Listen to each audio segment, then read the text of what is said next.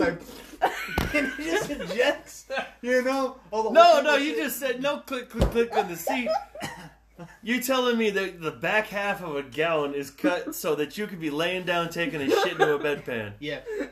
You were just talking about the beer funnel. It might be a bigger, bigger. It might be I'm not talking about a butt funnel, which all these millennials were doing a while back. No, this is just you can't get up, so the beer funnel will to you. Yeah, well, yeah. There ain't, there ain't no way. There ain't no way you shitting laying down. Yeah, and you can only shit half the day because they got to roll you over on your front so you don't get bed sores.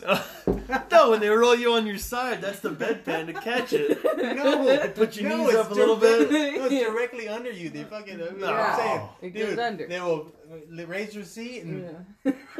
it just happens. It just happens.